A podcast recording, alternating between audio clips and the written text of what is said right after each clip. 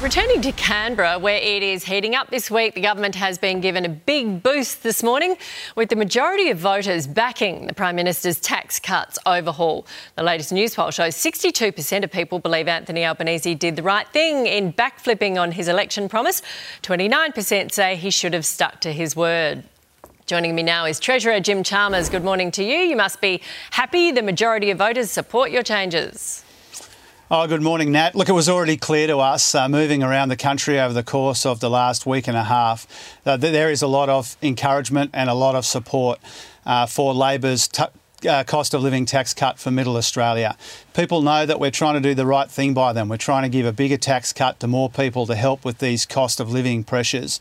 And at the end of the day, this is not about the politics of polls or punditry. It's about a tangible benefit for people. Everyone, every taxpayer will get a tax cut. Uh, there's a bigger emphasis on middle Australia, and that's because we understand the pressures that people are under and we're trying to do something about it. And I think people understand and recognise and are encouraging us to do that. Gee, did you think breaking a promise could go so well?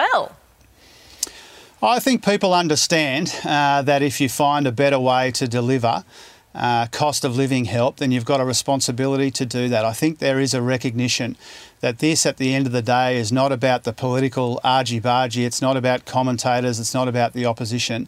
It's about a government which is trying to give a bigger tax cut to more people to help with the cost of living.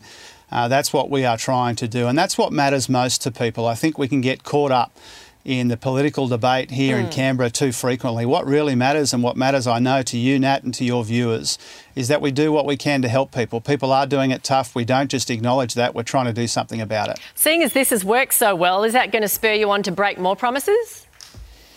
Oh, no, I don't see it that way, Nat. You know, this oh. is all about. This is all about it becoming increasingly clear that we needed to provide more cost of living help. We needed to do it in a bigger and broader way, but without adding to inflationary pressures in our economy. We found a good way to do that, a much, much better way to deliver this tax relief so that more people benefit.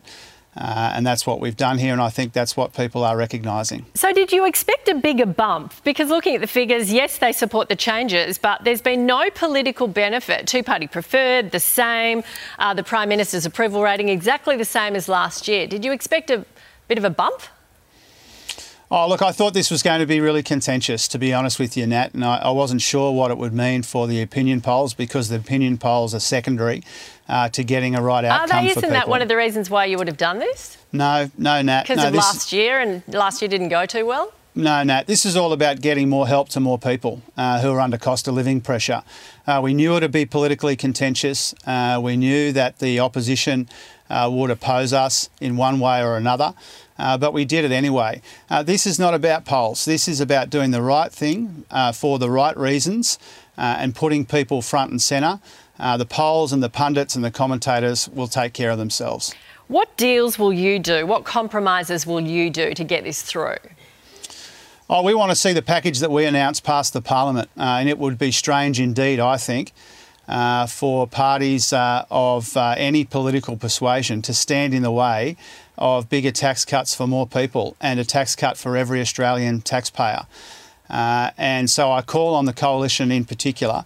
Uh, they have the legislation, they have the detail, they have no more excuses. They'll want something though. Well, I say to parties of all political persuasions in the House of Representatives and the Senate, and I say to the independents, don't stand in the way of a bigger tax cut for more people, which delivers cost of living help in a way that every taxpayer gets a tax cut right up and down the income scale. Okay, there's a report out this morning that Anthony Albanese is annoyed to be taking the fall for you over this broken promise.